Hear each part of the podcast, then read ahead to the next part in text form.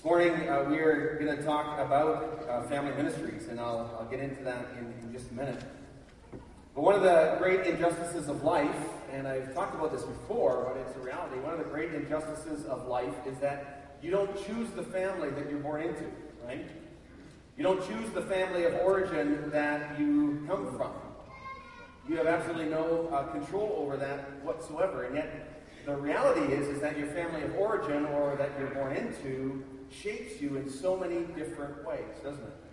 And for some people, that is lots of blessing and a richness and a heritage that you are so thankful for. And for other people, there's a lot of pain and brokenness and hurt and things that you have to overcome and work through. But the reality is, is that you don't choose that big. Where you live, the culture that you're born into, all of that is outside of your control. But here's the good news, and for some of you, this is uh, that other part is not always the good news, but here's the good news, and also the main point for this morning, and I want you to, to understand this right at the outset today. The main point of today is this is that the choices that you make today and the how you choose to live today will echo into the generations that follow. And so even though you can't choose the family of origin that you were born into, the choices that you make today and how you live today will echo into the generations that follow. In other words, you are the family of origin for future generations. Think about that for a minute. And so we want to live in such a way that we understand that and with intentionality in that. And so we're beginning today a series on discipleship. And we're going to be talking about discipleship uh, in the next uh, four weeks in a variety of different ways. And it's a series that we're calling Discipleship at the Core for a variety of reasons. First of all, discipleship is at the very core of the great commandment that Jesus gave the church when he said to go and to make disciples of all nations, baptizing them in the name of the Father, the Son, and the Holy Spirit. And he said, teach them to obey these commandments. And he said, I'm with you always. But at the very core of that commandment is this call to discipleship, to live as disciples and to make disciples. Also, what we're going to be talking about in this month is the different contexts that we talk about. And as we think about our church, we think about these four different contexts that discipleship and, and the church happens in. We call them our core ministries, or these, these key areas of our churches. So things like family ministries and missions and small groups and corporate worship gatherings, what you're at right here, right now. These are the contexts or the containers or the environments where discipleship happens. And so today, we're going to focus specifically on this context of family ministries. And to try to understand a little bit more of what that is and how we think about discipleship in the context of, of family ministries and, and what that looks like and what discipleship is. And so I want you to, to listen to this text, and I encourage you to turn there into Psalm uh, chapter 78 as we as we think about discipleship and listen to the words of this text as you think about the generations and this, this reality of, of how the way that we live and the things that we teach, how it echoes into the generations that follow. So Psalm 78, the psalmist says it this way. O my people, listen to my instructions. Open your ears to what I'm saying, for I will speak to you in a parable. I will teach you hidden lessons from our past, stories that we have heard and known, stories our ancestors handed down to us. We will not hide these truths from our children. We will tell the next generation about the glorious deeds of the Lord, about his power and his mighty wonders. For he issued his laws to Jacob, he gave his instructions to Israel. He commanded our ancestors to teach them to their children, so that the next generation might know them, even the children not yet born. And they, in turn, will teach their own children. So each generation should set its hope anew on God, not forgetting his glorious miracles and obeying his commands. And then they will not be like their ancestors, stubborn, rebellious, and unfaithful, refusing to give their hearts to God. You know, we so often live in the immediate, don't we? We live in the, the here and now. And yet, here we have a text that talks about at least four generations that we need to think about. Four generations that we need to think forward about. And, and oftentimes we think that, well, you know, life is just about us and it's, it's just about our own, even immediate family. Maybe if you are married or if you have children and think of their children and their children and so on. But it's broader than that, and we'll see that today. But here in this text, it, it speaks about tell these next generations the things about God, about what He has done. Pass these things along. intentionality, train them in these ways. Train them up in obedience. Help them to understand what God has done and the goodness of the gospel. And as I said, you can't choose your family of origin. You have no control over that, and yet the reality is, is that that shapes you in so many ways. You didn't choose your grandparents.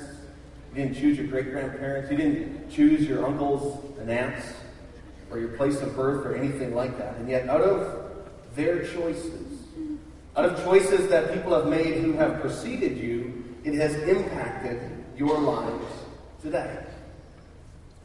I think it's important that we understand uh, some of our history and the impact that some of our history has had on us. And even this week, as I was reflecting more on some of my own family history and, and even reading up about some of those things, it, it reminded me of some things. And I think about on my grandma's side, uh, or sorry, on my mom's side, my grandpa on that side, he left Europe at a very young age as the oldest child. He was, I think, 18 years old at the time. And he set out on a wild adventure to go to Canada. And most of his brothers ended up dying as Nazi soldiers. So I think about that and I think, what a difference some of those choices that my ancestors made had on me. What would be different? What would have happened? How would life look different? When I look at the history on the inside, on my, on my dad's side, and that's what this book is about. These are not my sermon notes. but it's this wonderful book of Franz and Katharina Enns, and it tells the history of our family. And I was reading through some of this again this week and just understanding, again, some of where I've come from and, and how it goes back to Prussia and some of the colonies that were established there, impacted by the war at that time. And how my family came here and how my grandma was pregnant with my dad on the boat as they crossed the Atlantic Ocean. So he was conceived in Europe and born here in Canada in 1927. And again, the implications of that and those choices and decisions that were made by my ancestors and how it has affected me in such unique ways. And so when you look through these books, they tell fascinating stories. I remember one time, though, just as an interesting aside, when, when Lisa and I had just been married for a couple of years, and uh, I was at her uh, parents' place and looking through her family book, similar to this, and I was flipping through it, and all of a sudden I saw this picture that looked strangely familiar, and I thought, that's odd. And I looked back at it, and I, I, I thought about, some of the pictures I had, and I realized that it was a picture of my grandparents. Now I got really nervous. and I said, okay, hold on, hold on, hold on. Did I just murder my cousin here, or what's going on? If my grandparents your book, this shouldn't happen. But then I realized that my grandparents and her grandparents were actually friends back in Europe, which is really cool. And how they, when they even came to Canada, they used to get together and they'd go up to Clear River, where I grew up, and all this kind of stuff. And then I breathed a sigh of relief. It's okay, that's really good. They can be in your book then, that's okay.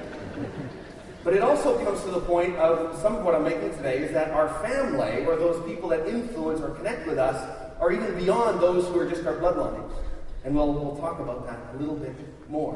So when I was looking at my book, we were asked to write some memories and some quotes. And uh, I was quite wordy, actually. Some of you will not be surprised by that. And uh, so in this book, I wrote a thing, this was years ago, I think it was in, in 2000 that I wrote this, or maybe before that. I wanted to read just one paragraph that I wrote in this book that, as I reflected on my family of origin, and I said this I realize that I have been raised with a gift that many people in today's society simply have not had clear sense of identity, a strong family tradition, loving relationships, and a home environment that are full of love and a Christian faith that has been instilled through modeling and spoken word. All of these have shaped how I think and how I act today as an adult in a very confusing world. And I do not take these gifts for granted. So even there, just one paragraph, one thought, one expression of thankfulness for the reality and the impact of that context that I was born into that I had nothing to do with, but by the grace of God. So that's the reality for each one of us that others who go before us and the decisions that they make affects us, shapes us, sometimes gives us platforms to just continue on and to build on. Other times gives us baggage that we have to work through and process, and so on. But as we talk about discipleship and family ministry, I want you to think about the many generations of, of family ministries that happen. The many generations of family ministry that we are called to. And again, we, we so often think of, uh, like Westerners, we think of family in the immediate. We think, okay, mom, dad, kids. We think of that nucleus of a family. But if you ask other cultures, people from other uh, lands, about, tell me about your family, they'll start telling you about their great grandparents and their grandparents. And they'll tell you about their uncles and aunts and their cousins. And they will immediately go to this broader net, and this broader circle of influence that they'll start to describe. And yet in our Western world, we often don't think of it in that way. So I want us to think broader here this morning. Now, you might also think, well, okay, I'm not married, or I don't have kids, or whatever the case would be. So I sort of feel like there's this asterisk beside my name when we talk about family ministry. But here's the thing that you need to know is that every one of us has a role to play. Every one of us has a place in this thing that we call family ministries as sons and daughters, because we are all sons and daughters, first of all, but also as uncles and aunts, either by blood or by spiritual family. Every one of us has a role to shape the generations that follow.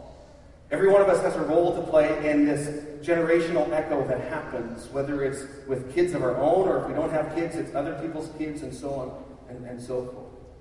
You know, as parents, for those of us who do have kids, we are given this mandate, this gift from God of these children, and we are called to be the spiritual leaders of our kids and to train them up in the ways of God, but it's an intimidating role. And for some of you, if you have young kids now, you're right in the middle of that, trying to figure that out and understand what that all is, to train them in obedience to Christ, to train them in the ways of the world, to make wise choices, all these kinds of things. Maybe for some of us, you've gone through life and you're thinking, wow, like has any of it sunk in? Like, what, what impact has it had? Have they actually heard me? And you wonder that. And then, and then something happens, like a, a youth leader comes along and, into their lives and speaks in their lives, or maybe it's a spiritual uncle or aunt, or maybe they hear uh, a speaker somewhere and, and they say something that you've been saying for years, and all of a sudden your kid comes home and says, Hey, you know, mom and dad, guess what? Guess what I learned today? And they describe this most amazing thing, and you sit there and think, I've been telling but you've never heard it. Now, you could get frustrated with that. But what I would say to that is I would say, praise God that there are other people who are saying the same things that you're saying as a parent into the lives of your children. We need to be thankful for that. That is such a gift when you have other people who are speaking into the lives of your children in different ways. Even though that maybe they didn't get it from you or they just chose not to get it from you, but to be thankful that other people are saying the very same things. That's why I try on a regular basis to say thank you to our youth leaders, to our children's ministry workers, the people who have spoken into the lives of my kids and who have shaped them and molded them, have been saying similar things that Lisa and I have been saying into the lives of our kids. We all need that. Every parent longs for that. Older youth, and young adults, and older adults, and grandparents who come alongside and who speak into the lives of our children and affirm them and model a way to live that is godly and right and pure. Which is why every one of us has a role to play and a place in family ministries to speak into the lives of the generations that follow. We all have a part to play. So we need to think broader. We also need to think further out into the many generations. Because even though we have no control over our family of origin, again, this good news is, is that one day you will be part of somebody's previous generation. You'll be part of somebody's family of origin in some way. You'll be part of that context that has shaped them. You'll be somebody in a book like this that they will look back on and refer to and read up about and say, What impact did Uncle so and so have in my life? What impact did Auntie or Grandpa or Grandma or these friends of the family, like my grandparents in the book of Lisa's parents, uh, Lisa's family book? What impact did these people have in the lives of other people? We all have a role to play. And again, you can determine what echoes into the next generations from your life. You see, an echo is something that repeats. It's a sound, often you think of a sound that repeats over and over again, but it's, it's a copy of something that is similar to what preceded it. And sometimes it's actions, sometimes it's words, yeah. What are the actions that echo into the generations that follow us? What are the words that echo into the generations that follow us? Are they, are they words of blessing and actions of faith and obedience, or are they something very different?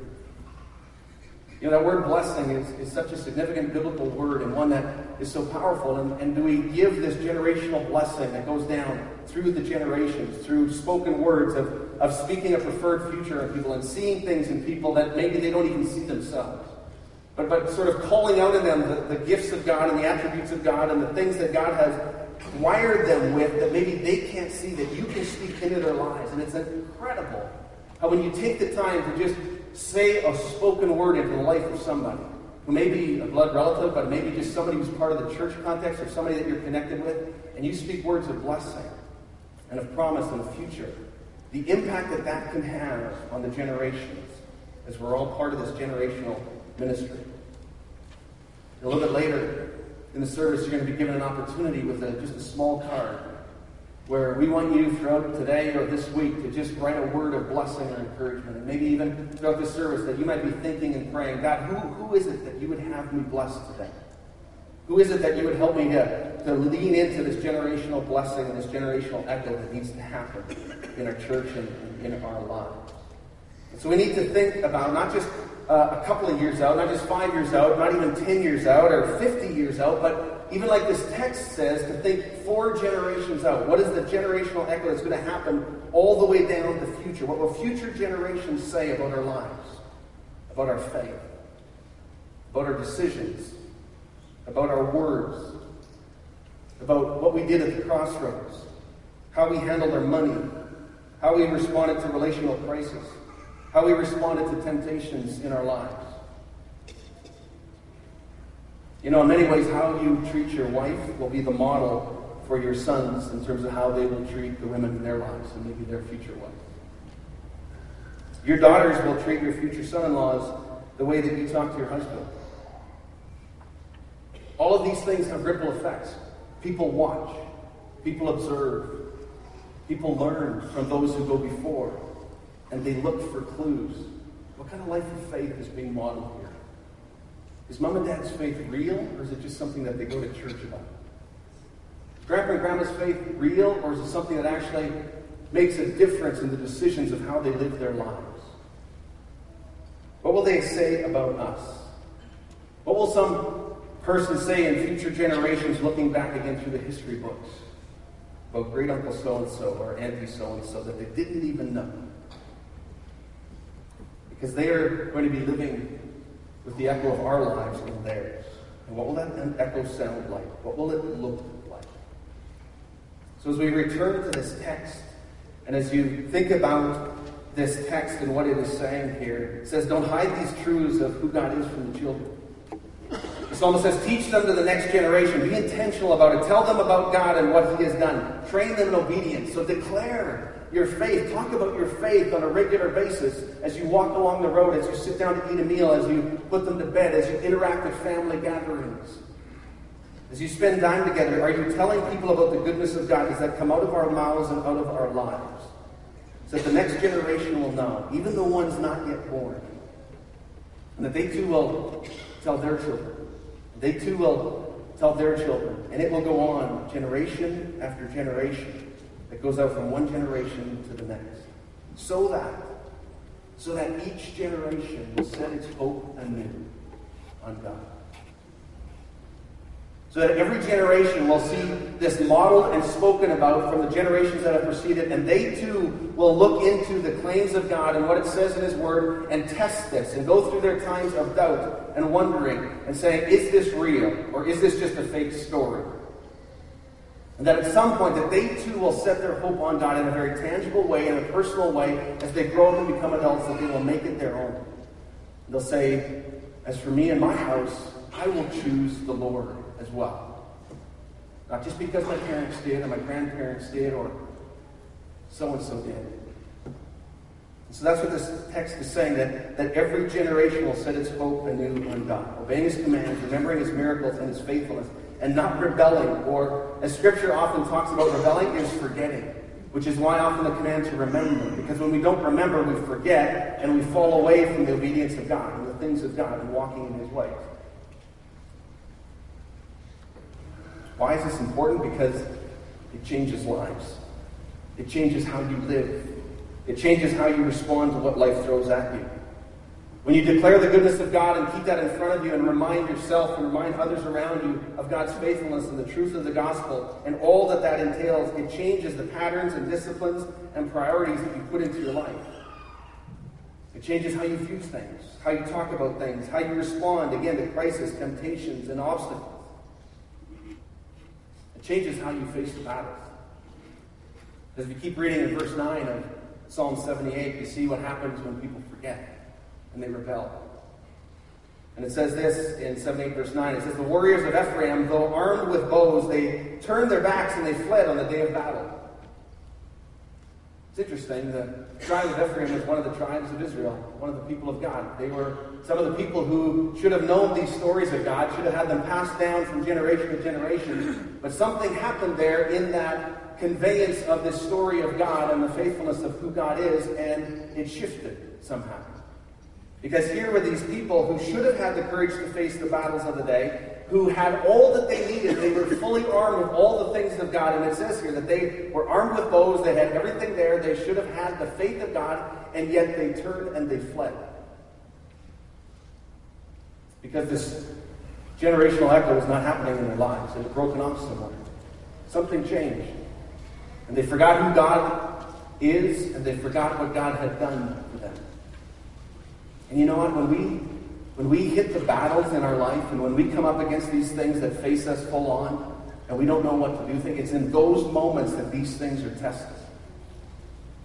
And it's in those moments that all those years of training and walking and modeling and speaking and blessing and encouraging and coming alongside, it's in those moments where those things come forward and they come to that immediate moment when decisions have to be made and people have to choose where they're going to walk. And that's where this family ministries context, this generational ministry is so significant and important because it, it changes how you face the battles of the day. It will change how your children face the battles of the day. It'll change how your nieces and nephews will face the battles of the day. And how your grandchildren and great grandchildren will face the battles of the day. Because they'll be watching you and to see how you face the battles of your day. So, how we respond today matters. You will be somebody's previous generation. You currently are making your mark in this generation. So you need to ask yourself what is the story that you want your future family to tell about how you lived your life? What's the story that you want written up in the history book that is beside your name that starts to declare who it is that you were and how it was that you lived and the choices that you made? And that way, we have to, again, begin with the end in mind and think about what is the story that we want to tell about when we face difficult trials and we face the battle in one way or another. And things were coming at us and we were at a, a, at a crossroads and we had to make some choices. What's the story that we want the future generations to tell about our lives that will impact them?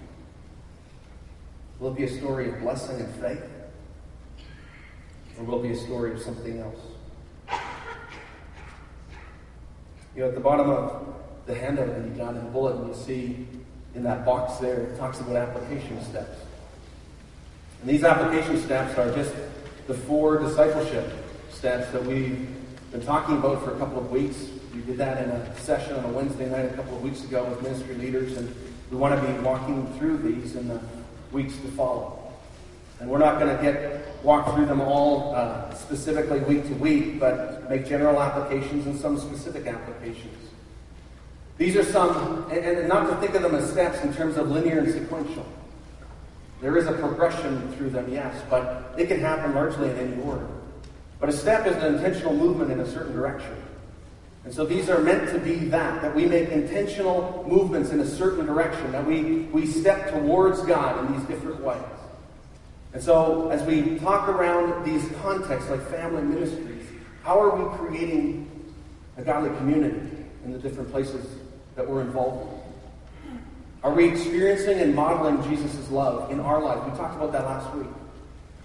Do we really know the love of Christ and the love of God the Father? Do we understand that? Have we embraced that? Is that part of our lives and part of our DNA? Because if we haven't understood that, we have no story to tell. Are we intentional about training one another in obedience? As we think about that, it so applies to family ministries as you raise up your children and you're training them to walk in obedience to God. Not just obedience to you, but obedience to the ways of God. And then lastly, are we really intentional about serving others and proclaiming the gospel? Are we doing these things? Are we making these movements in the different places of our lives? And yes, we recognize that parents are the spiritual leaders of their kids. But we also are called to be spiritual leaders, every one of us, to the generations that follow. Family ministries happens in all kinds of unique demographic kind of age categories or stage of life categories as part of the wonder and the complexity of it. Your, your needs and the way that you learn and how you train up somebody when they are a young child is different than when they're a junior high person. It's different than when they're a senior high person. It changes again as you get into young adulthood. If you get married, it changes again. If you stay single, that looks different again. If you get divorced, that looks different again. As you get older and you get into your career, it looks different again. As you retire, it looks different again. So all these different stages of life happen in different ways at different times. We're called to be spiritual leaders in all the generations that follow. And so, how are these steps involved in our lives in this context? And you know, parents, one of the greatest things that you can do is to have a very real faith with Jesus Christ. If your children can see that you have experienced the love of Christ in your life and that you model it, that is the most impactful thing that you can do for them. The greatest determinant of a youth or a young adult staying close to Jesus is to have parents who exercise and model Jesus' love in the home.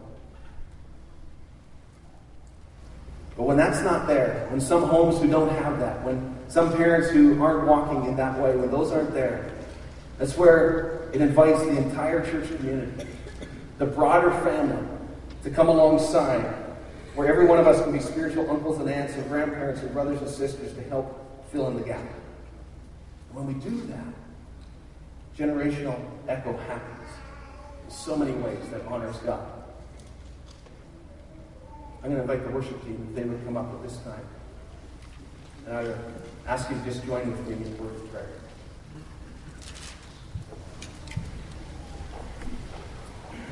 Heavenly Father, we thank you for this text and this truth that we are to be people who remember your goodness and your faithfulness, and that we are to be people who just declare your glory throughout the nations, throughout history. But God, also that we are to be people who are to, to declare your goodness in our lives, to give testimony. And Lord, I pray for every person here that regardless of what family context that we've come from, whether it's a context of blessing and strength or it's a context of brokenness and hurt, I pray, Lord, that you would help us to be people of resolve to walk in a new way, to make that faith our own so that every generation, starting with us, would put our hope in God. And that we would see that we all have a role to play in the generations that follow to walk in faith, to speak words of blessing, to have actions of faith, to live in response to you and your goodness and your faithfulness, and not to cower away and run like the warriors of Ephraim did. So, Lord, I pray that you would give us courage I pray that you would give us a boldness, and I pray that you would give us an understanding of how we can walk this out in the context of our generations. And we give you all the praise and glory. In Jesus' name.